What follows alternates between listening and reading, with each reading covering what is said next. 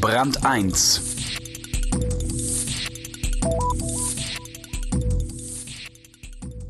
Sie hatte lange Zeit einen Geruch, die Leiharbeit. Leute, die es halt nicht geschafft hatten.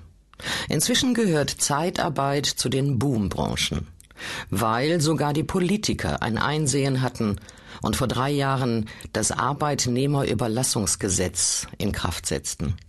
Seitdem wird von Putzhilfen bis zu Akademikern alles verliehen, was erstens gebraucht wird und zweitens Lust auf Veränderungen hat. Und immer häufiger werden die Wanderarbeiter sesshaft, sprich fest angestellt. Neue Arbeit. Einst war sie der klassische Notnagel. Heute ist sie die agilste Antriebsschraube des Arbeitsmarktes Zeitarbeit. Nicht nur Unternehmer profitieren von ihr. Für Arbeitnehmer ist sie vor allem die Chance, sich ohne großes Risiko immer wieder neu zu orientieren. Und damit eine gute Übung für die Arbeitswelt der Zukunft. Ein Text von Harald Willenbrock. Aus heutiger Sicht klingt es abenteuerlich, aber es ist gar nicht so lange her, dass in deutschen Großunternehmen sogenannte Springerabteilungen bereitstanden. Komplette Teams, die darauf warteten, dass irgendwann irgendwo im Konzern Not am Mann herrschen würde. Klar, dass eine solche Personalvorhaltung teuer und umständlich war, aber eben immer noch wirtschaftlicher, als im Notfall ohne Personal dazustehen. Klar war daher für Ingrid Hofmann, dass eine Alternative zum betriebsinternen Bereitschaftsdienst her musste.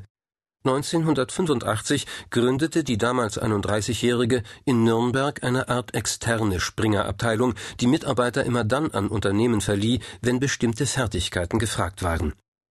Ihrem Leute-Leihhaus gab sie die Bezeichnung Personalleasing. Leiharbeit, sagt die Unternehmerin, die mittlerweile 11.200 Mitarbeiter beschäftigt, ist doch so ein grausliger Begriff. Die Idee war keinesfalls neu.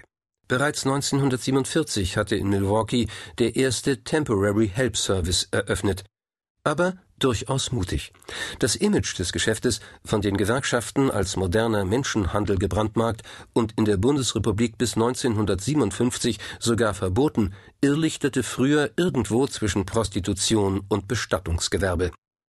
Per Gesetz war die Arbeitnehmerüberlassung, wie sie offiziell hieß, in ein enges Korsett aus Regeln und Reglementierungen geschnürt, das beispielsweise den Einsatz eines Zeitarbeiters auf maximal 24 Monate pro Unternehmen begrenzte und unter Hofmanns Kollegen sorgten viele Vermittler mit Lohndumping und Leuteverleih per Auktion selbst dafür, dass das öffentliche Ansehen problematisch und Zeitarbeit eine Anlaufstelle für all jene blieb, denen sonst nur noch die ultimative Alternative Arbeitsamt offenstand.